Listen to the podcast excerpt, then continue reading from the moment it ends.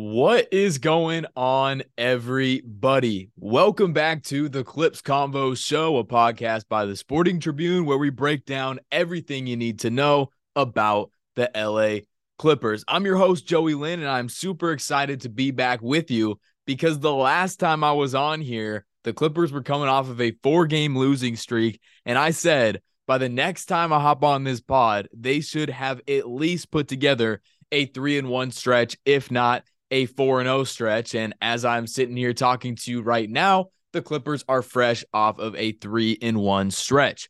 They won three in a row to start that. They had a little mini road trip in Texas came back home, won that game at home. Or actually, excuse me, the, the first game was at home against Houston. Then they went on the mini road trip to Texas, won both of those games, then came back home yesterday, dropped one, unfortunately, to the Utah Jazz, but it was still a very successful three and one stretch in between the last podcast and this podcast. If you're just joining us for the first time, if you have not listened to this podcast before, it's only episode three. So uh, you haven't missed a whole lot. But part of what we want to do is break down the games that have happened since the last podcast episode and preview the games that are going to happen in between this episode and the next episode. Right now, I'm recording every Monday. So every single Monday, you get a new episode from me. And on a day like today, where the Clippers play at 7:30, the goal is to get the uh, episode out before the Clippers start usually at least a few hours before the game starts. So that way you have an opportunity to hear my thoughts before the game begins. So, going off of what I just said, we want to break down the games that have happened since we last spoke. And it was a three and one stretch, a very successful three and one stretch. While it wasn't, as PG called it, the uh, I think he called it uh, the the powerhouses of the league or something like that. Um, the heavy hitters, something like that. I forget the word that he used, uh, but he said the Clippers aren't exactly playing the top dogs in the NBA right now. No disrespect to the players or and the opponents that they've been playing, but uh, it has not been the top teams in the league. So the Clippers had to take care of business, especially considering they had dropped some games that they really had no business losing at the beginning of the year. So they had two games against the Houston Rockets. One was at home, and then they went to Texas to play Houston and San Antonio. Then they came back home and played Utah last night. Now, if you look at just the record, you see three and one, you feel pretty good about that. Because, like I said, that was like the minimum that they needed to have was three and one. And, and if you would have asked me, I don't think I actually mentioned it on the last podcast, but if you were to have asked me, Joey, which game do they drop? If they do end up dropping a game, I would have said probably the Utah one. Wouldn't have said that before the season started because you look at the Utah Jazz, they were not supposed to be one of the better teams in the Western Conference, and they'll probably come down to earth eventually, whether that's intentionally by the front office making a trade or whether that's just, you know, law of averages kind of bringing them back down to earth but I would have said probably the Utah Jazz because they are playing arguably the best basketball in the Western Conference right now, the best basketball in the NBA, maybe outside of the Milwaukee Bucks. They have been absolutely fantastic. The Cavs as well. So probably the third best uh, team in the NBA so far to start the year behind Milwaukee and Cleveland. They have been absolutely dominant so far to start the season. Nobody can really figure out why, but it just is what it is. So the Clippers dropped that game last night, but they had won three in a row prior to that. And the main reason why was Paul George delivering on his promise and coming through and being better. He actually won Western Conference Player of the Week just a few minutes before I hopped on to record this. It was announced that he had received those honors and very much deserved. He was absolutely fantastic this week. Uh, it was something the Clippers needed him to do, and it was something that he knew the Clippers needed him to do. He was a little bit under the weather. Uh, obviously, he missed that first game in OKC because he was a little bit sick. And then the next three games after that, which happened to be the three games after his 40 piece in Sacramento, he was really poor. I tweeted it out. He was just over 13 points per game during that stretch. And obviously, with Kawhi Leonard out, that's not sustainable. That's not something that the Clippers can survive with. So he vowed in the locker room to be better. He said, I have been poor. I'm committed to my work. I'm committed to this team succeeding. And all he did was put together, together a stretch of four games where he averaged 33 points per contest and took home player of the week honors. So it was an absolute masterpiece of a week from Paul George. And for better or for worse, they don't win those three games if he doesn't play like that. It's probably a little bit concerning because, like I mentioned at the beginning, these aren't the heavy hitters in the Western Conference. This isn't exactly a stretch of play where the Clippers are, are playing some of the better teams. So for them to need monster performances from Paul George uh, to, to beat the Houstons and the San Antonios of the world, perhaps a little bit concerning at this point with Kawhi Leonard being out. But hey, you find a way to win whatever way you can. When Kawhi Leonard is out, that is going to be the story of this Clippers team. Uh, it was the story of the Clippers last year. Unfortunately, a lot of that season was out was without Paul George as well. So this Clippers group knows that they need to find a way to win, and as of right now, uh, the main way they're doing that is through heroics from Paul George, and that kind of leads me into what we saw last night. Uh, perhaps some people were a little bit upset with the shot selection down the stretch. Uh, Paul George missed quite a few threes down the stretch. He started off, I believe, four of six from deep, ended up like four of 14 or, or something like that, five of 14, I believe it was. Uh, so it was not exactly an efficient night from deep for him, but it was an efficient night from the field. He did shoot 50%. Uh, 34 of his points came on, I believe, 11 of 22 from the field. So it was an efficient night from the field overall, but uh, he missed all of his threes in the fourth quarter, and the Clippers desperately needed some of those to go down. But I think it was just a matter of, of two real main things him just getting a little bit tired because of how much he had had to carry, not only in that game, but in the prior three games as well. And then also, too, you know, people will say, oh, hero ball, he doesn't, you know, need to step up and, and try to force it. Who else is going to step up? If you look at that game last night, what other player was going to step up and make a big shot down the stretch? Marcus Morris was great in the first half, but he could not buy a bucket late in the game. Uh, Reggie Jackson ended up missing about the last half of the game because he bumped knees with somebody. Uh, John Wall, of course, brought a spark off the bench, but uh, he's not exactly at this point in his career the type of player who you're going to throw the ball to in the fourth quarter and say, go win us a ball game. Norm Powell has struggled a lot to start the year, and he, we're actually going to get into him later in the episode. So, for the people who are saying, you know, Paul George, pass the ball, get your teammates involved, you don't have to do it all yourself. On a night like last night, uh, he, he kind of does. He kind of does have to do it all himself. And uh, he had the last three games. So you live and you die by the shots that he's going to take. And I feel as if on more nights than not, he's going to make them. So I had no problem with the way that he approached that fourth quarter. He's been their guy without Kawhi Leonard out, not just this season, but last season and in the playoffs the year before that. So you live and you die by Paul George, and more times than not, you're going to live. So I was completely fine with that. He led them to a three and one stretch without Kawhi Leonard. You feel pretty good about that. They're sitting at an even 500 on the season. But looking at their next three games, the three games that are going to happen in between this podcast episode and the next podcast episode, they're starting to face a little bit more talent. That's going to be starting with Cleveland here tonight. I'm very excited to see this Cleveland team. I was super high on what they were going to be able to do this season. I'm a big Donovan Mitchell fan. I think he is fantastic. We've seen him in the playoffs.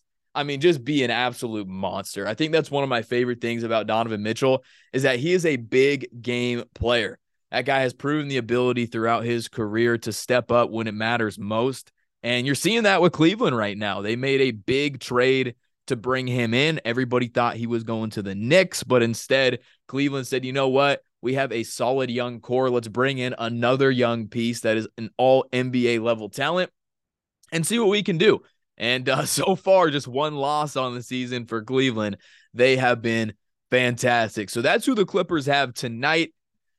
And I hate saying this, but if you were to just look at this game on paper, it feels like a schedule loss. However, the Clippers over the last couple of seasons have overcome several schedule losses and found ways to win despite that. But if you look at this matchup on paper, you're going against the second hottest team in basketball, second to only the undefeated Milwaukee Bucks, and you're likely going to be doing it. The injury report hasn't come out yet, but from what I have gathered, the Clippers are probably going to be without Kawhi Leonard, Luke Kennard, John Wall, and potentially Reggie Jackson as well. And obviously Moussa Diabaté, Jason Preston, uh, those two guys are, have been kind of questionable with their G League assignments and things of that nature. But if if uh, Reggie can't go, I'd imagine Preston would be active. Um, not that the Clippers would would go to him to start or anything, but you definitely need a little bit more depth in your backcourt. So the Clippers are going to be entering this game uh, incredibly shorthanded. It's tough right now uh, with what they've been dealing with, just simply with Kawhi's situation. But then you got Luke's situation. I'll give you guys uh, the minor update on Luke that I was able to gather yesterday. Uh, they're not really able to say a whole lot about his situation right now. I don't know exactly why the team has to be uh, so tight lipped about not just this uh, Luke situation, but also Kawhi and other injuries that we've seen over the last several years. The Clippers are just not uh, all that transparent for whatever the reasons are. Uh, but Luke came out of that game in San Antonio early, believing only played about nine minutes with what the team called chest discomfort. And that's obviously a very vague, very broad term. Uh, you don't know if that if that's muscular, if that means he like you know strained uh, a chest muscle, or if it was breathing problems. Nobody really knew at the time, and and, and nobody still really knows. Uh, Ty Lue was asked before the game yesterday, and uh, he said that that Luke's feeling all right, but you know the team still has to run run a few more tests. Uh, and and be able to clear him uh, in that way. That's kind of the way Ty Lue put it. You know, there's still some more tests that need to be ran. And you hear that, you know, a little bit concerning, right? Like, you know, chest issues, you know, got to run tests. Like, what's going on here? Uh, but I actually saw Luke um, before the game right outside of the locker room. Was able to talk to him again. He wasn't able to disclose uh, anything of of of real significance, but he did say he's feeling fine. Um, and it was good to see him. Seemed like he was in good spirits. He was on the bench uh, during the game, cheering the team on. So I think he's he's all right. It's just a, a matter of extreme precaution, uh, like we've seen the Clippers have with really all of their players over the last uh, couple of seasons, uh, specifically since they got Kawhi. So I wouldn't be too concerned about Luke in terms of like this potentially being a long term thing. Don't believe that's the case. Uh, but he will probably, if I were to have to guess, be out for this game against Cleveland, joining at least Kawhi Leonard and John Wall uh, on the bench because John Wall can't play back to backs. Kawhi is still not ready to return. And then potentially Reggie Jackson will be joining that group as well because he banged knees in yesterday's game. Uh, we saw him in the locker room with like this electronic. Uh, I don't even know if he called it a brace, but he had something on his knee and he was kind of limping around a little bit. So, uh, not exactly optimistic about his status, but that is tonight's game against Cleveland. And the Clippers will have the day off tomorrow and then host the Lakers on Wednesday. Now, if you were to have asked me even just a few days ago, about a week or so ago, you know, Joey Clips got the Lakers coming up. How are you feeling? I would have said automatic W in the left hand column. You know, chalk it up right now. But the Lakers are playing better basketball since they have moved Russell Westbrook to the bench. Uh, they look like a different team. He looks like a different player. Uh, he is rejuvenated right now, re energized. And props to Russ, man. He didn't want to get moved to the bench, uh, but he's accepted that role and he's thrived in that role. And it's made the Lakers a better team. It hasn't resulted in many more wins, uh, but you can tell they are a different team right now. They are not the pushover that they have been uh, you know, the first week of the season, the second week of the season has has provided a, a, reason for a lot more optimism surrounding the Lakers. So this is not just a game the Clippers can walk into and expect to win uh, without bringing the appropriate effort. You saw it on opening night; they had Kawhi Leonard, they had John Wall. Uh, one of the few times this season the Clippers were actually fully healthy, which is crazy to say. We're 10 games into the season and they're already dealing with this extensive injury report. But uh, they really didn't play their best, and the Lakers almost got them. They, the game game came down to the wire. So Clips will have to be locked in uh, for that game against the Lakers, and then they have the Brooklyn Nets on Saturday, which is in my eyes. They're kind of the Lakers of the East, where they have all this top end talent or like theoretical top end talent, but it's just an absolute mess. Um, you know, you got Ben Simmons who's not playing, uh, Kyrie Irving who's currently suspended. We all know why. And then you got Kevin Durant who's going out there trying to play hero ball every night, and he's actually done that uh, over the last couple of games. He's he's done uh, the hero ball thing and actually won him a couple ball games. Uh, so the Clippers will have to have the right intensity for that game as well. Who knows if Kyrie or Simmons will be playing? Uh, I don't believe so. I think that wouldn't even be five games yet for Kyrie, but it wasn't just like a five game suspension they gave him. There was like a list of things that the Nets said he has to get done uh, before he can rejoin the team. So wouldn't expect to see Kyrie, but I'd imagine KD would be good to go. Perhaps Simmons, not exactly sure. He's playing tonight, so I would imagine he should be ready to go for that game. Uh, so that's kind of the the preview of these next three games.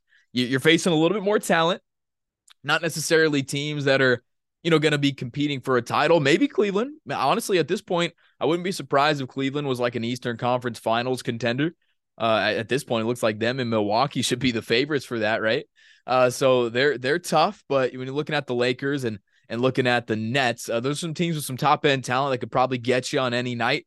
uh, but not exactly teams that are that really expect to be in the tier that the Clippers expect to be in uh, right now with some of the things that they've been dealing with. So that's the next three for the Clippers. We have now recapped their previous four, the games that have happened between last Monday and this Monday, three and one stretch for the Clips, and we have previewed the three that will happen in between this episode and the next episode. Looking at those three games, I will say the Clippers should go 3 and 0 or 2 and 1. But now moving on to what we really do on this show. Let's break down conversation topics around the LA Clippers. We are Clips Convos, as the name suggests. We break down conversation topics around the LA Clippers. And uh, the way this team has gone the last several seasons, there is no shortage of conversation topics. I figured I'll just start with uh, perhaps what everybody else is is waiting for. Oh, actually, no kidding. We just got the injury report right now, the official injury report. Let's see here.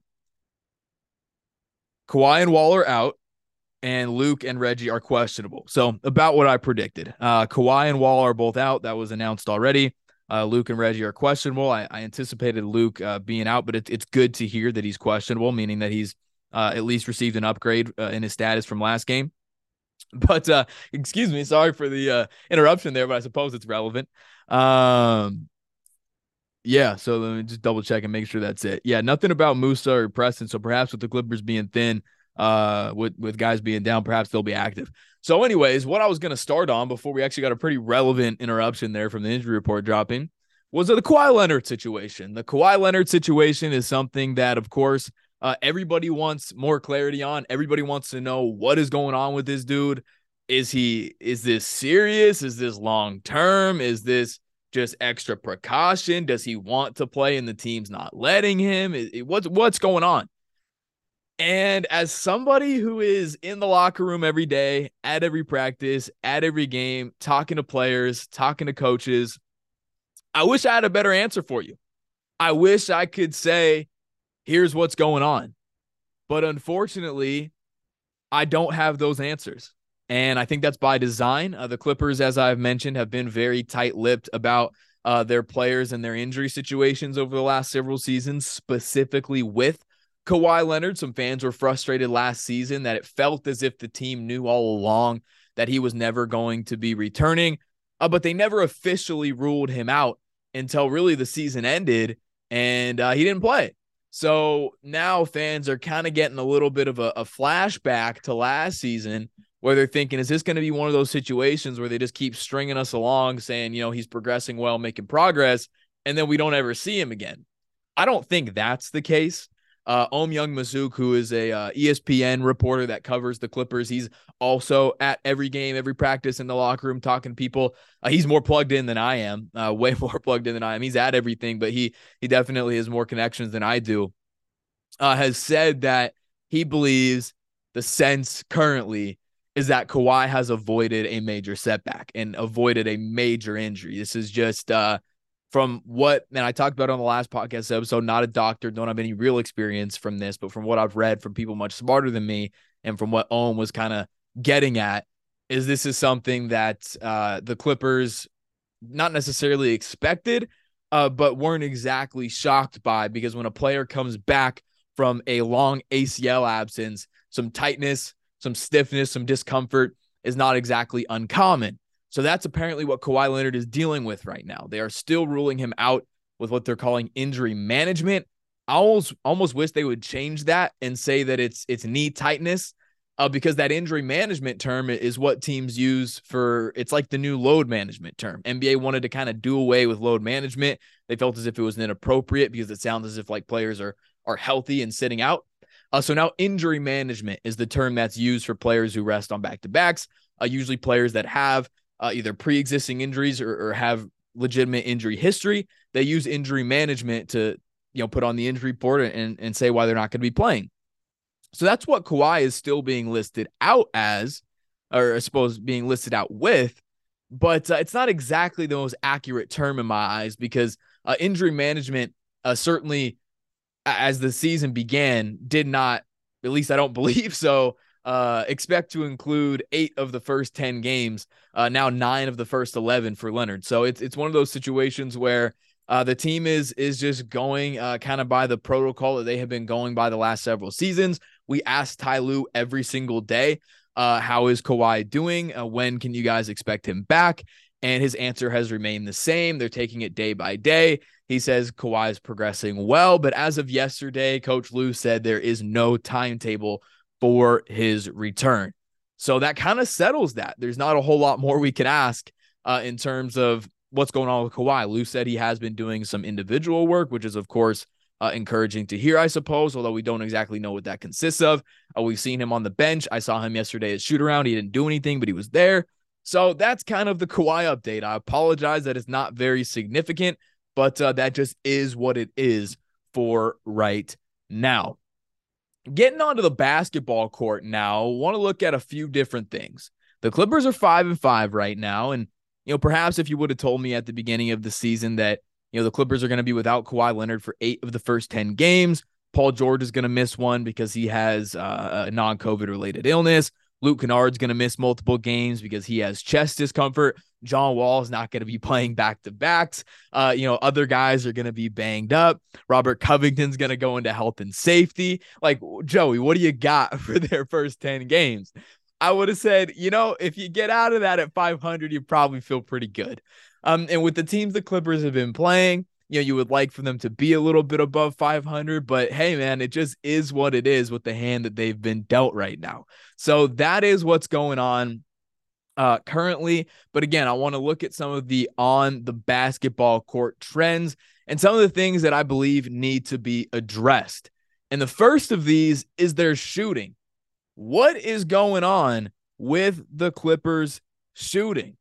They have been one of the best shooting teams in basketball over the last couple of seasons. Two seasons ago, they were not just one of the best, but the best, like historically great from deep just a couple of seasons ago. And now all of a sudden, what is going on with the Clippers and their shooting. It seems as if they are just struggling to make wide open threes. They are last in the NBA in points per game. I believe they're second to last in offensive rating. You know what? Let me just say, I believe. Let me look it up. I got the stats in front of me. No reason to just guess here. Yeah, the Clippers are second to last in offensive rating right now, just 0.3 points per 100 possessions better than the Lakers. I guess Los Angeles is where offenses go to die because the two LA teams have the worst uh, offensive ratings in basketball right now. Lakers 0.3 worse than the Clippers, but 103 points per 100 possessions. Yikes for the Clippers so far to start the year. It uh, does not look good because they are uh, struggling right now offensively. And a lot of that has to do with their three point shooting. They are not exactly lighting it up from deep. I'll pull those numbers up right now as well. Uh, the Clippers are 26th in the NBA in three point percentage, shooting just 32% from deep. This is a team that set records from downtown just two seasons ago, and the personnel is really not all that much different. And I got a good question in my DMs the other day. And uh, on that point, if you guys have ever have any questions for me, anything you want me to break down on the pod, uh, anything you would like to hear, shoot me a message. Let me know what you guys uh, would like to hear on here, and I'm always open to that. But I got a great question the other day, and uh, somebody asked me, Joey, what's going on with the shooting? Do you just think it's a matter of like they're not generating the same looks that they have the last two seasons, or are they just missing the looks that they're getting? And I dove into the numbers, and the answer is a little bit of both. Last season, the Clippers were 28th in wide open three point attempts. So they didn't generate a whole lot of wide open threes, but they knocked down 42.7% of their wide open three point attempts. This season, the Clippers are dead last in the NBA in wide open three point attempts, which is a little bit concerning. But you look at last year and you say, okay, well, they were 28th, weren't exactly good then either, but they made them. You'd say, Joey, they're making them though, right? Not exactly. Last season, they shot 42.7% on their wide open threes. This season, just 33.7% on their wide open threes. That is almost a 10% drop off with almost the exact same personnel. Now, if you were to ask me, Joey, is that concerning? I would say it's probably more of the opposite. I would say that's actually kind of encouraging. Not that they're not making shots, but that I can't imagine that clip holds up. The law of averages will have to come into play at some point because these aren't any different than the shots they were getting last year. You could go on NBA.com, filter out wide open threes, and they are, for whatever reason, only hitting 33.7% of their wide open three point attempts. So, what that tells me is that they are due for their offense to really start to pick it up. Of course, that's going to be contingent on John Wall and Kawhi Leonard playing on a more full time basis. But even when those two guys are in and out of the lineup, or in the case of Kawhi, just out of the lineup, the Clippers have the personnel to, at a minimum, knock down wide open threes. That's something they haven't done well this year, but something that I believe they will figure out.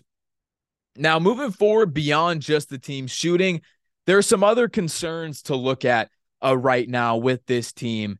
And and one of them, and I don't want to try to pin all of the Clippers' problems on one player because that is not the case.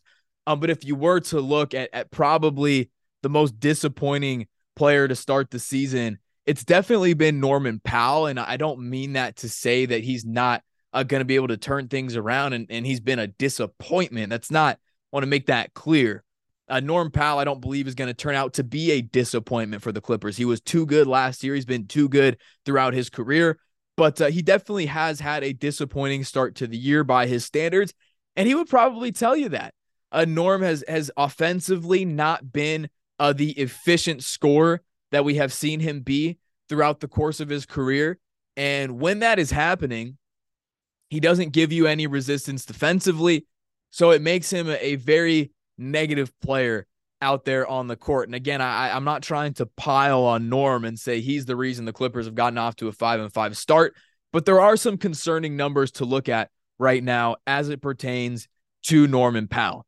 To start the season, he was starting alongside Reggie Jackson because Kawhi Leonard was, of course, coming off the bench, and Norm was really the most logical uh, piece to plug into that starting group while Kawhi was still working his way back. Well, the duo of Reggie Jackson and Norman Powell so far this season has posted a negative 30.5 net rating, meaning that per 100 possessions, they're getting outscored by almost 31 points when they're on the court together. That duo, and again, I said this on my last podcast. I don't think team ratings, you can put too much stock into them for the first 10 games.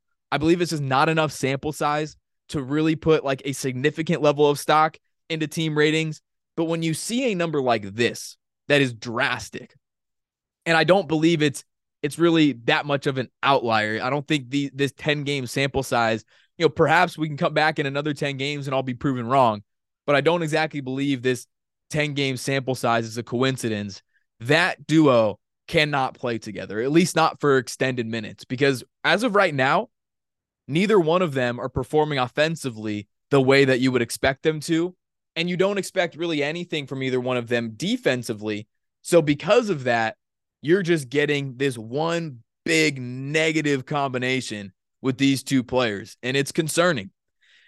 And when it comes to Norman Powell, it's unfortunately not just the combination with Reggie Jackson that has been concerning. Let me pull up the numbers again, real quick, for you so I can take a better look.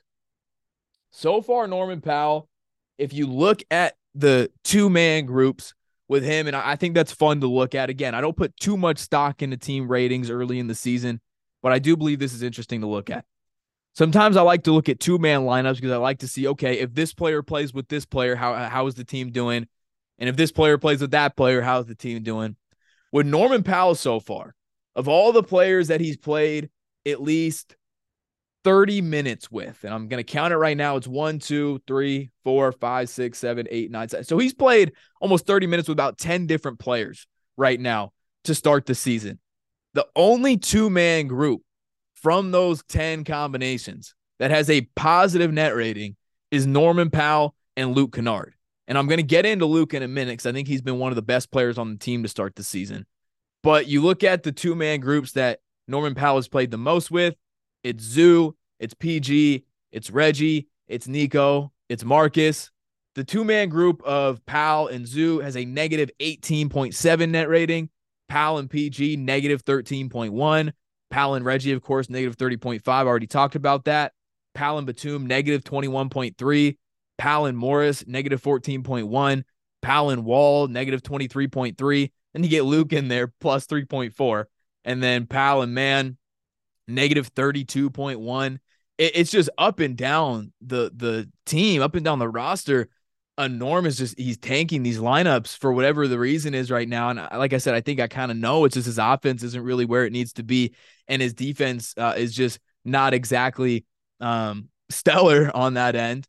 So it's tough for the Clippers right now. And these aren't just like negative net ratings. These are like you're getting killed in these minutes. Um, and it's it's tough because I like Norm and I think it was a fleecing of a trade to get him for the package that the Clippers sent out. And I do think eventually, similar to the point I made about the Clippers shooting, he'll come around offensively. He's too good of a basketball player, too good of an offensive talent to continue struggling the way he has to start the season. But what I wouldn't expect to really improve a whole lot of is his defense. That's kind of who he's been throughout the course of his career. But when he's scoring at an incredibly efficient rate, you know, you deal with that. And the Clippers have on paper the personnel to kind of survive those minutes when Norm Powell is out there, uh, not exactly staying in front of his man at an elite level. So that's something to keep an eye on. I don't believe there's a, a real fix for the Clippers right now because you're paying Norman Powell a lot of money. Um, he's he's really supposed to be like your third guy on this team. A lot of people talk about John Wall being that third guy, but just looking over the last several seasons, what Norman Powell has done, he projects to be that third guy. So he will turn it around. I completely believe that. I am not out on Norm in any way, shape, or form, but I just wanted to point out that trend that I found uh, when looking at some statistics, and I believe the eye test kind of affirms that as well. There's always it's always important to kind of combine those two things. Um, and right now, Norm unfortunately doesn't look great, and the numbers affirm that he has not been great. But moving on from him, as I mentioned, he had a positive net rating with Luke Kennard because Luke has just been he's been special this year, man. And it's it's funny you wouldn't really know it if you just looked at box scores because uh, he's not getting a whole lot of touches which I think the Clippers need to do a better job of getting him involved offensively, even if that means getting him on the ball. Uh, I think that's something that they should experiment with a little bit more, especially with games, you know, that John Wall is out or games that Reggie doesn't have it. I think you should put the ball in his hands a little bit more. We saw him uh, play make a lot in Detroit, uh, did it in college. We've seen some glimpses of it with the Clippers. The dude is a player, man. He has a real ability to do more than just shoot the basketball. But looking at the two man combinations with Luke Kennard and other players on the Clippers, he's played over 100 minutes now with three different players, over 80 with five different players. And man, these combinations are looking good. So far to start the season, the player that Luke Kennard has played the most with is Paul George. I think that's a very important combination to look at because, of course, Paul George is, as of right now, your best player. That combination in 117 minutes has a plus 18.3 net rating, meaning they are beating their opponents by over 18 points per 100 possessions when Luke Kennard and Paul George are on the court together. And defensively, that duo has been stifling. 94.4 defensive rating for those two in the 117 minutes that they've been on the court together. Offensive rating 112.8. They have been so, so good as a duo, and that's not new. I can probably go back and find one of my old articles talking about the impact that Luke Kennard makes. But man, the Clippers have to find a way to one, now get him healthy. Hopefully he's all right. But two, once he gets back, keep him on the floor, get him more involved. Because what we've seen from him so far this year, and I broke it down in a video on Twitter not that long ago, is not just his three point shooting, but he's giving you a little bit of everything right now. Uh, the Clippers are 3 and 0 in the games that he started. Unfortunately, uh, he did not start or play in their last game. Hopefully, he can get back soon.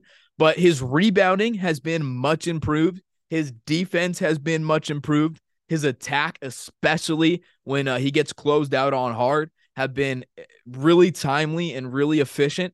Uh, his playmaking, you have seen improvements there. And I, I, say improvements, but really, in all honesty, it's just an increased uh, responsibility for Luke. It's not something that you know, he didn't have the ability to do before. He's just now getting the opportunity to do it. He has been huge for the Clippers. And a big reason why Norm Powell has a positive net rating with Luke is because Luke has just been so, so good. Now, as we start to wrap things up, I want to hit on one more major topic and something that I actually hit on during the last episode, but I want to talk about it again right now because I think it's that relevant. when you're looking at the Clippers, they of course don't have a major uh, backup center option right now. They have Moses Brown, who came in, gave the team solid minutes. They have Moussa Diabaté, who's a rookie. But in terms of somebody that they feel comfortable relying on against most opponents, they don't have that right now. But in the absence of a true backup center, they have gotten a dominant Ivica Zubac. He has been absolutely fantastic to start the season. I believe he should be firmly in the conversation for one of the two all defense teams because he has anchored a Clippers defense that, with Kawhi Leonard out, does not have the personnel to be as good as they have been defensively to start this season. I'm going to pull up the stats right now. Uh, they probably are a little bit inflated from the game uh, last night. Wasn't exactly the best defensive showing from the Clippers. Zu was still good, but it just wasn't exactly the best defensive game for the Clippers. But hey, you look at their team ratings, they are fourth in the NBA in defense right now. This is a team that is missing Kawhi Leonard, one of the best defenders of his generation. They are fourth in defensive rating right now to start the season. I believe so much of that credit goes to Big Zu. And again, this is the same with individual net ratings. We're already said 10 games isn't a big enough sample size.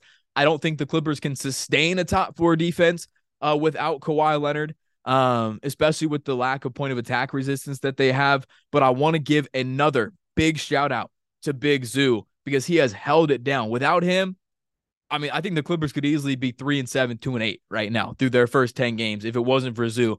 Dude has gotten a lot of of hate from I don't say hate, but you know, he's had some doubters within the fan base over the last several seasons. He's had some doubters within the fan base over the last few seasons, and he has proven this year that he was really just a bigger role away from from being this guy, from being an all defense level talent. So I wanted to shout out Big Zu before I wrap things up because that will pretty much do it for this episode. I, I was really excited to break down the last uh, four games because as I was going into that last episode, it was kind of a not exactly a happy vibe because the Clippers had lost four games in a row. And I said, guys, the next time I talk to you, the Clippers are going to be on a three and one stretch, if not four and zero, oh, and they got us that three and one. And looking at their next three games, feel pretty good about those as well. So I want to thank you guys all so much for listening. It's been so much fun being able to just break down Clippers basketball with you guys. I mean, it's really just a dream come true for me. Um, again, I'm not going to do this every episode where I thank, you know, you guys for, you know, sticking with me for, you know, this whole journey. I don't need to do that every time, but you guys know how I feel about uh, the support that I've been given. It, it means the world to me. I'm having so much fun this year doing this and, and doing some of the other things um, that I've been, you know, blessed to be able to do. So I want to thank you guys so much for tapping in, especially if you've made it to this point in the episode. That is love. I appreciate that a ton. So it's been a lot of fun, you guys. As always, much love. Go Clippers.